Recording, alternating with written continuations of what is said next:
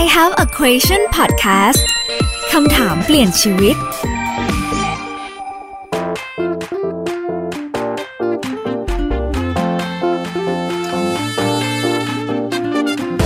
สวัสดีค่ะ เฟนไฟธัญชนกมนินตา ต้อนรับคุณผู้ฟังทุกท่านเข้าสู่ I have a question คำถามเปลี่ยนชีวิตพอดแคสต์ ถ้าคุณอยากเป็นคนที่ประสบความสำเร็จ อยากพัฒนาตัวเอง และอยากทำฝันของตัวเองให้เป็นจริง หรือรถติดเปิดเข้ามาฟังพอดี welcome เลยนะคะ พอดแคสต์นี้จะเป็นประโยชน์ต่อทุกคนแน่นอน เรื่องดีๆ แบบนี้อย่ากเก็บไว้คนเดียวค่ะ ฝากกดไลค์ กดแชร์ แบ่งปันให้เพื่อนๆของเราได้ฟังกันด้วยนะคะ คุณผู้ชมคะเราผ่านไปแล้วนะคะ 2 EP ค่ะกับ I Have a Questions คำถามเปลี่ยนชีวิตพอดแคสต์ค่ะ แขกรับเชิญคนแรกยังจำกันได้อยู่ไหมคะ พี่หมูวรวุฒิอุ่นใจ ในเรื่องนี้นะคะเราก็จะได้เรื่องของหัวใจของการเป็นผู้ประกอบการ จากธุรกิจร้านเครื่องเขียนเล็ก ๆ กระทั่งเป็นบริษัทที่มีมูลค่าระดับพันล้าน จนเตะตาบริษัทยักษ์ใหญ่อย่างเซ็นทรัลที่ทำรายได้มากมาย ก่อนที่พี่หมูจะตัดสินใจเทขายหุ้นทั้งหมดนะคะที่ถือไว้ พันตัวทำงานการเมือง ซึ่งในเรื่องนี้นะคะเราก็จะได้ในเรื่องของวิธีคิดค่ะ การตัดสินใจในแต่ละช่วงชีวิต การบริหารคน ซึ่งพี่หมูนั้นโอ้โห ถือว่าเฉียบแหลมคมมากๆเลยนะคะ เรื่องนี้อีกเรื่องหนึ่งก็คือเรื่องของการตลาดค่ะที่ทำมาทั้งชีวิตเลยนะคะ น่าสนใจทีเดียวค่ะ และ EP ที่2นะคะเป็น EP ของอาร์ตี้ปัตพรค่ะ ผู้สื่อข่าวที่กำลังเป็นไวรัลในช่วงที่ผ่านมานะคะ ที่เราจะเห็นว่ามีผู้สื่อข่าวคนหนึงเนี่ยซ้อนท้ายมอเตอร์ไซค์นะคะแล้วรายงานข่าวเป็นภาษาอังกฤษ จริงๆแล้วเรื่องนี้เนี่ยอาจจะไม่ได้ทำให้เขาเป็นไวรัลเท่าไหร่แต่ด้วยบุคลิกของเขานะคะ ความที่ฉีกกรอบการเป็นผู้ประกาศข่าวนะคะ ที่ค่อนข้างจะเป็นตัวตนของตัวเองมากเนี่ยทำให้เขาเนี่ยได้รับความสนใจนะคะเฟนไฟก็เลยเชิญพี่อาร์ตี้มาพูดคุยนะคะ ซึ่งเรื่องที่เราจะได้จาก EP เนี้ยคือ connect the dot ค่ะ ชีวิตของเรานะบางทีเนี่ยเราแพลนมาดีแล้ว ว่าอยากให้เป็นแบบนี้แบบนี้แต่สุดท้ายแล้วนะคะ มันอาจจะไม่ได้เป็นอย่างที่เราคิด แล้วเราจะมี core มีแรงผลักดันอะไรที่สำคัญ ที่ทำให้เราเนี่ยสามารถเชื่อแล้วก็กล้าที่จะฝันและลงมือทำให้เป็นจริงได้นะคะ ทั้งหมดนี้ค่ะ คุณผู้ชมสามารถติดตามได้ทาง Hoodie Podcast นะคะแฟนเพจ Facebook รวมทั้งแอปพลิเคชัน Spotify และ Joox ค่ะ Hoodie H U D I Podcast นะคะ ฝากไว้ด้วยค่ะสำหรับวันนี้นะคะเรามีเรื่องราวดีๆ อีกแล้วนะคะ ที่ให้คุณผู้ชมเนี่ยได้เข้ามาฟังกันนะคะ แขกรับเชิญของเราในวันนี้ค่ะ ทั้งสวยเก่ง มีความสามารถ มีดีกรีระดับประเทศมานั่งคุยนะคะ กันถึงเรื่องนางงาม แค่ความสวยเนี่ยอย่างเดียวพอเหรอ รวมทั้งอีกหลากหลายประเด็นเลยนะคะ ทั้งผู้หญิงที่ไม่ได้เป็นนางงาม กับผู้หญิงที่เป็นนางงามในชีวิตจริงแตกต่างกันไหมนางงามกับความสัมพันธ์เนี่ยเป็นยังไงนะคะอันนี้หนุ่มๆอาจจะสนใจนะประเด็นนี้นะคะนางงามและการต่อยอดในชีวิตจริงเนี่ยทำอะไรได้บ้างนะคะ ซึ่งในวันนี้เราอยู่กับพี่นุสิสิริรัตน์เรืองศรี Miss Thailand World 2010 ค่ะ และ CEO Co-founder จาก Sirin Space ค่ะ สวัสดีค่ะ สวัสดีทุกๆคนนะคะ หนูสิศิรัตน์เลืองศรีค่ะ จริงๆแล้วนะคะ ต้องเล่าที่หนึ่งเฟรนฝ่ายกับพี่หนูสีเนี่ยค่ะเราเป็นรุ่นพี่นางงามกันนะคะ พี่หนูสีเป็น Miss Thailand World 2010 เฟรนฝ่ายค่ะเป็น Miss Thailand World 2015 ซึ่งก็มีความใกล้ชิดสนิทสนมกันพอสมควรแล้วแหละ แต่จริงๆ จะให้เฟรนฝ่ายมานั่งพูดเรื่องนางงามคนเดียวมันก็จะไรอยู่ไงพี่นึกออกไหมค่ะนึกออกเออมันก็จะไม่มีความแบบเพลิดเพลินอะไรเงี้ยก็เลยแบบนางงามเขาคุยอะไรกันเออนางงามคุยอะไรกันอะไรอย่างงี้ค่ะนะคะอะทีนี้เข้าคำถามเลยดีกว่าค่ะพี่หนูสีเริ่มต้นการประกวดได้ยังไงโหจริง ๆ คืออะ ถ้าเท้าความเนี่ยพี่ห่างไกลกับคำว่านางงามมากๆเลยอืมเราโตมาจากพื้นฐานคือ เรามีพี่ชายสามคนเราลูกผู้หญิงคนเดียวเราไม่รักสวยรักงามเลยอืมเราไม่ใช่เด็กกิจกรรมอืมแล้วคำว่าสวยงามเนี่ยมันจะไปกับเราได้ไง บางคนอาจจะบอกว่าโอ้ฉันฝันตั้งแต่เด็ก ๆ เลยค่ะ ว่าสวมมงกุฎตอนเด็กพี่ไม่มีภาพนั้นอะอืมแล้วก็ไม่ดูทีวีด้วยอืมเราก็จะไม่มีแบบดาราในดวงใจอืมนางงามในดวงใจอืมแบบนี้อืม แล้วอะไรที่ทำให้พี่มาตัดสินใจมาประกวดคือเราเห็นหนังสือพิมพ์หน้าหนึ่ง แล้วเราเห็นว่าเงินรางวัลอ๋อเรามีแบบว่ามามีมามีเป็นบอสคืออะต้องบอกอย่างนี้ก่อนว่าก่อนเป็นนางงามอะเราเป็นเด็กคือพี่ชอบเรียนหนังสือค่ะ แล้วพี่รู้สึกว่ามันจะมีขีดจำกัดว่าเวลาเราตัดสินใจเรียนอะไรแล้วเนี่ยสทางบ้านเขาก็จะมีเงื่อนไขอืมเราก็เลยคิดว่าโอเค งั้นวิธีแก้ไขคือเราหาเงินเรียนเองสิโอเค ก็หาทุนการศึกษาอืมเราจะได้เลือกว่าเราอยากเรียนอะไรเนี่ย เราก็จะได้อ๋อเนี่ยทุนการศึกษาเราเลือกเรียนเองหรือว่าเราอยากจะทำอะไร อันนั้นก็คือเป็นความคิดแรกเลย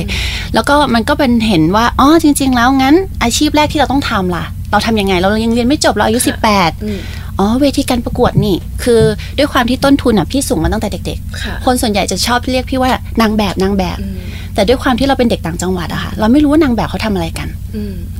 เราก็โอเค พอเข้าใจว่านางงามกับนางแบบเนี่ยเป็นอาชีพที่ทำเงินได้อืมงั้นก็ลองดูแล้วกันอืมอันนี้คือจุดเริ่มต้นเลย ก็เลยลุยเลยใช่ไหมลองเลยตนเข้าวงการประกวดเนี่ยเรารู้เลยไหมว่าเราจะต้องมาเวที Miss Thailand World จริง ๆ พี่ลองหลายเวทีค่ะ เวทีแรกเนี่ย พี่ก็ลองเขาเรียกว่าตอนนั้นในประเทศไทยเนาะเรามี 3 เวทีใหญ่ระดับประเทศอืมพี่ก็เลยเลือกเรียนเลือกเลือกเลยว่า ฉันจะลงประกวดเวทีใหญ่ที่สุดในประเทศนี่แหละค่ะเพราะว่าที่หนึ่งเนี่ยมันคุ้มค่ามากอืมอืมเหมือนจะได้เนาะ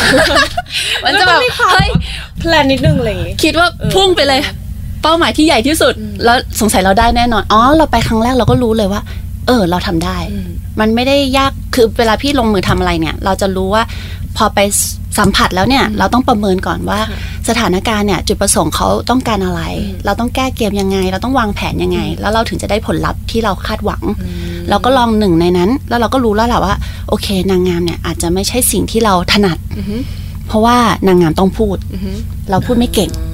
แต่ว่าณตอนนั้นบริบทของการประกวดนางงามเนี่ยเขายังเน้นในเรื่องของรูปร่างอยู่ไหมคะมีการถูกค่ะเป็นเขาเรียกว่าพิมพ์นิยม เออใช่พิมพ์นิยม ใช่ สวยแบบ Public speaker พิมพ์ตอนนั้นคือยังใช่ไหม ยังอาจจะยังไม่ใช่อืมเหมือนตอนนี้ ตอนนั้นเนี่ยคือคำว่าพูดเนี่ยเราจะพูดในฐานะเป็นภาพลักษณ์ขององค์กรอืมเป็น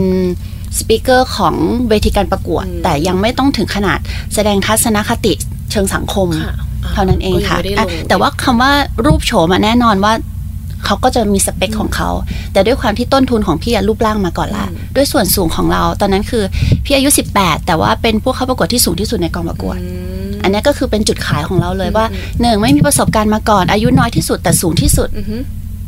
แบบเนี้ยแล้วเรามีบุคลิกบางอย่างที่เขารู้สึกว่าเราไม่ประมาทเลยทำไมอะเด็กอายุ 18 มันถึงไม่ไม่กลัวอะไรเลยไม่ตื่นเต้นอะไรเลยใช่ใช่ไหมก็เป็นอันนี้คือจุดขายของเราอืมใช่นี่นะคะจากสถานการณ์แบบเนี้ยเนี่ยบางทีเนาะอันนี้เราพูดเรื่องเรื่องหลาย ๆ สถานการณ์นะคะค่ะบางทีเนี่ยทุกคนเนี่ยจะมองว่าชอบเอาตัวเองไปเปรียบเทียบกับคนอื่น ว่าทำไมอืมฉันถึงไม่ดีเหมือนเขาอะไรเงี้ยคือทุกค่ะๆคนเนี่ยเขาก็จะมีจุดดีของตัวเอง ที่คนอื่นมีไม่เท่าเหมือนกัน แล้วเราเราก็จะมีแบบจุดที่แบบไม่ได้เท่าเขาอะไรเงี้ยค่ะซึ่งมันสามารถพัฒนาต่อไปได้ นะคะใช่ใช่คือนอกคือนอกจากเรื่องกายภาพแล้วเนี่ยเรื่องความสามารถอื่นๆมันก็ไปต่อยอดได้นะคะใช่ทีนี้เม้าท์นิดนึงในการประกวดอะค่ะค่ะพี่หนูสีประกวดสองรอบใช่ไหมกว่าจะได้ Miss Thailand Worldำหรับเวทีมิสซันเบอร์ใช่ปีเป็นยังไงบ้าง2009ตกรอบเลย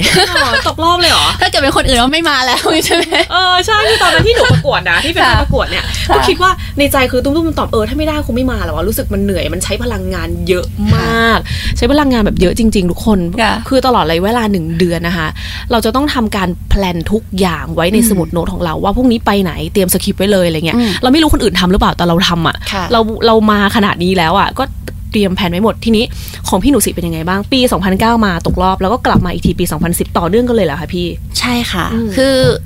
เหมือนเหมือนที่เฟรนช์ฟรายบอกตั้งแต่ตอนแรกเลยว่าถ้าเราอะไปทำอะไรแล้วเราประเมินคู่แข่งเราหรือว่าประเมินคนอื่นว่าเขามีดีกว่าเราทุกคนดีกว่าเราหมดแหละ จริงแล้วตอนนั้นที่เราคิดไง คนอื่นแต่ถ้าเกิดคนอื่นเขาต้องคิดไงคนอื่นว่าเราดีอะนะเขาเขาต้องคิดว่าเฮ้ยคนที่สูงจังเลยใช่คนที่ดีจังเลยอะไรอย่งแต่เงี้ยว่าสิ่งที่คนบอกว่าตอนเด็กๆอะตอนที่พี่เข้าสู่เวทีการประกวดครั้งแรกอะพี่ยังไม่รู้ว่าอืมอะไรคือทำคือสิ่งที่ทำให้พี่รู้สึกมั่นใจในตัวเองอืมแม้แต่คณะกรรมการยังถามพี่เลยว่าคุณอายุน้อยที่สุดอืมแต่ทำไมคุณดูเหมือนมั่นใจที่สุดอืมแล้วตอนนั้นอะพี่พี่ตอบว่าไม่รู้อืมพี่ไม่รู้พี่ยังถามเขากลับว่าเออเหรอคะทำไมเหรอคะหนูหนูดูเหมือนมั่นใจในตัวเองเหรอคะเอ็นดูมาก จนเอ็ดูพี่อะมีประสบการณ์มากๆ พี่เลยเข้าใจแล้วอ๋อเนี่ยแหละคือบุคลิกที่เด่นของเราคือ เราไม่เคยมองใครเป็นคู่แข่งเลยอืมเพราะเราไปเพื่อแข่งกับตัวเองโอ้ my god เนี่ยแหละค่ะเราโฟกัสที่ตัวเองเลยว่า โอเค เราไปถึงปุ๊บจุดเด่นของเราที่เหมาะกับที่เนี่ยคืออะไรอืมข้อเสียของเราคืออะไร แล้วคนอื่นไม่ใช่คู่แข่งเรา เพราะเรามาแข่งกับตัวเองอืมแล้วพี่ชัดเจนในเป้าหมายตัวเองมากว่าอืมฉันต้องการอะไรอืมซึ่งอ่าซึ่งความความคิดแบบนี้นะคะ คือมันค่ะ strongly determined มากคือหมายความค่ะว่า คือเรามีเอ่อจุดที่สำคัญจุดยืนของเราอะค่ะที่มันแน่นแล้วอะไรเงี้ยใช่การที่เราไปโฟกัสว่าเราจะต้องแข่งกับคนอื่นมันทำให้เราเสียโฟกัสนะทุกคนถูกถูกต้มัองนไหมคะบั่นทอนกำลังใจตัวเองตั้งแต่แรกแล้วไงใช่แบบเฮ้ยดูนั่นสิ เขาอะลูกครึ่งอะอืมผิวเขาสวยอะเขากำลังพูดได้เป็นเทรนสามด์ไงภาษาเออเขาก็สูงกว่าเราหุ่นดีกว่าเราก็มีดีกว่าเราทุกอย่างเลย คือตอนที่พี่ประกวด Miss Universe นะคะอืมอืมพี่ยังเรียนไม่จบเลยอืมพี่ไม่ได้เรียนมาจากต่างประเทศเอ่อประสบการณ์อะไรก็ไม่มี ยังไม่ได้มีภาพสำเร็จของอะไรค่ะอืมแบบเนี้ยแล้วเราก็รู้สึกว่าเออถ้าเรามีเท่านี้ คนบอกว่าปี 2009 เนี่ย พี่มาได้ดีนะอืม กลับไปเรียนต่อให้จบก่อนไหมแล้วค่อยกลับมาประกวดใหม่กรรนั่นหมายความว่า comment มาแนะนำงั้นมาพี่ต้องใช้เวลาอีกประมาณ 2-3 ปีอะสิเพื่อกลับไปเรียนต่อให้จบอืมแล้วค่อยกลับมาด้วยโปรไฟล์ที่ว่าค่ะอ๋อเรียนจบแล้วค่ะคณะนิติศาสตร์อย่างงู้นอย่างนี้ค่ะแต่พี่บอกตัวเองเลยว่าไม่ได้ค่ะพี่รอไม่ได้ เพราะบางทีเนี่ยคำว่าพร้อมเนี่ยมันไม่ต้องรอหรอกมันไม่ต้องรอให้พร้อมทุกอย่างไงมันทำเลยเฮ้ยดีดีอะคือถ้าเกิดคุณรออันนี้เป็นอย่างหนึ่งในค่ะชีวิตนะไม่ใช่หมายความว่าคุณแค่รอประกวดนางงามอืมอืมถ้าคุณอยากได้อะไรเนี่ย คุณบอกว่าโอเค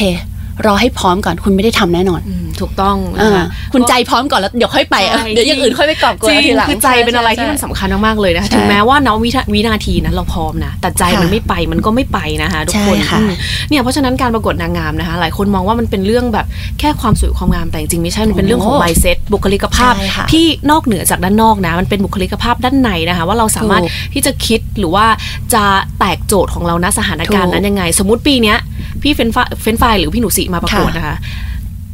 เราอาจจะไม่ได้เข้ากับ target ตอนนั้นก็ได้ มันเป็นณช่วงเวลาใช่ณค่ะ moment นั้นด้วยนี่นะคือการทำการบ้านเรา เราอืมต้องรู้ก่อนว่าเวทีการประกวดอะเขาวาง concept ของเวทีประจำปีใช่แต่ละปีเอาไว้ว่าอะไรไม่ใช่ว่า หนูทำดีที่สุดแล้วอะเอ้า แต่คุณไม่รู้ด้วยซ้ำว่าเขากำลังต้องการใครอืมบุคลิกแบบไหนเพื่อมาพูดเรื่องอะไร ใช่ บางทีคนเออดีที่สุดอาจจะไม่ใช่ แต่เป็นคนที่ใช่ ดีที่สุด ใช่ใช่คุณคุณต้องต้องดูตัวนี้ด้วย อันเนี้ยสำหรับหลาย ๆ คนในทุก ๆ เวทีจากที่ค่ะพี่เรียกว่ามีประสบการณ์มา แล้วก็ให้คำแนะนำคนที่เขาเรียกว่าอยากสำเร็จในเวทีการประกวด หรือการค่ะ audition ต่าง ๆ คุณต้องรู้ก่อนว่าจุดประสงค์ของเขาเนี่ยอืมเขาอะมองหาอะไรอืมมันไม่ใช่คนที่สวยที่สุดคนที่เก่งที่สุดแต่มันคือคนที่พร้อมที่สุดแล้วก็เขาเรียกว่าพอดีอืมอืมอืมกับจุดประสงค์ของคนที่ผู้จัดมากที่สุดใช่แบบนี้มันถึงจะเรียกว่าคุณถือมาคว้าโอกาสนี้ได้อืมยิ่งยุคนี้นะคะ นางงามเนี่ยเราไม่ได้ประกวดกันที่รูปร่างละ ซึ่งก่อนหน้านี้เฟรนไฟได้คุยกับอาจารย์พงศ์นิติพงศ์นะคะค่ะเป็นอาจารย์ภาควิชาสตรีศึกษาของมหาวิทยาลัยธรรมศาสตร์เนี่ยคือเขาให้นิยามแบบนี้ว่าการประกวดนางงามเนี่ยเขาเอ่อ เริ่มที่จะเข้ามาพูดถึงโซเชียลมูฟเมนต์ต่าง ๆ หรือว่าอะไรที่เป็นประเด็นต่าง ๆ ในสังคมค่ะนะคะเพื่อที่จะล้างภาพว่านางงามเนี่ยสวยอย่างเดียวอืมเราต้องมี 3B 3B คืออะไรบ้างคือ beauty brain and bravery beauty ค่ะคือความสวยอันนี้ต้องมาอยู่แล้วนะคะ ซึ่งความสวยเนี่ยแต่ละคนก็สวยสวยในแบบของตัวเองนะถูกไม่ว่าจะสูงจะเตี้ยอะไรคือหลังๆ เราจะเริ่มเห็นว่าเทรนด์ในการประกวดนางงามในเรื่องของรูปลักษณ์ภายนอกเนี่ยก็จะมีทั้งนางงามโอ้โหสูงโปร่งมากค่ะกับนางงามที่ตัวเล็กน่ารักน่ารักมานิดนึงอะไรเงี้ยค่ะอาจจะมีแบบเอ่อ chubby ขึ้นมานิดหน่อยหรือว่าผอมค่ะอะไรเนี่ยนะคะมันมีนิยามความงามหลายรูปแบบมากๆนะคะเรื่อง brain ค่ะคือสมองว่าเราต้องการที่จะนำเสนออะไรนะคะ เกี่ยวกับคนฟังอะไรเงี้ยประเด็นอะไรที่เราต้องการจะ raise รวมทั้ง b e v e r y คือความกล้าหาญที่จะมายืนค่ะอยู่ตรงจุดนี้นะคะ โอเค ประมาณนี้ทีนี้ถามนิดนึงเออเฟนไฟเคยอ่านสัมภาษณ์หนึ่งของพี่หนูสิของ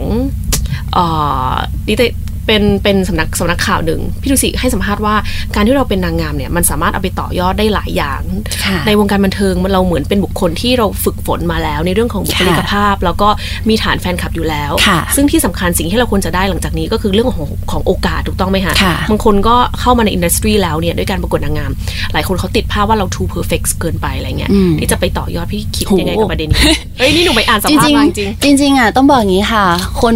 ถ้าคนมองแค่ว่านางงามคือนางงามอะเขาก็จะมองเห็นแค่นี้แหละคือความสวยนะคือค่ะเอ่อเขาเรียกว่าภาพลักษณ์การ PR ไม่ไม่ค่ะอืม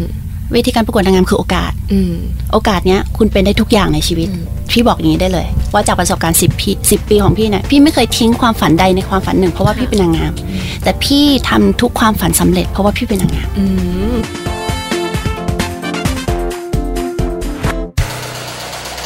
อืมฮูดี้พอดแคสต์ฮูดี้พอดแคสต์เรื่องที่คุณฟังแล้วต้องร้องว่าฮูดี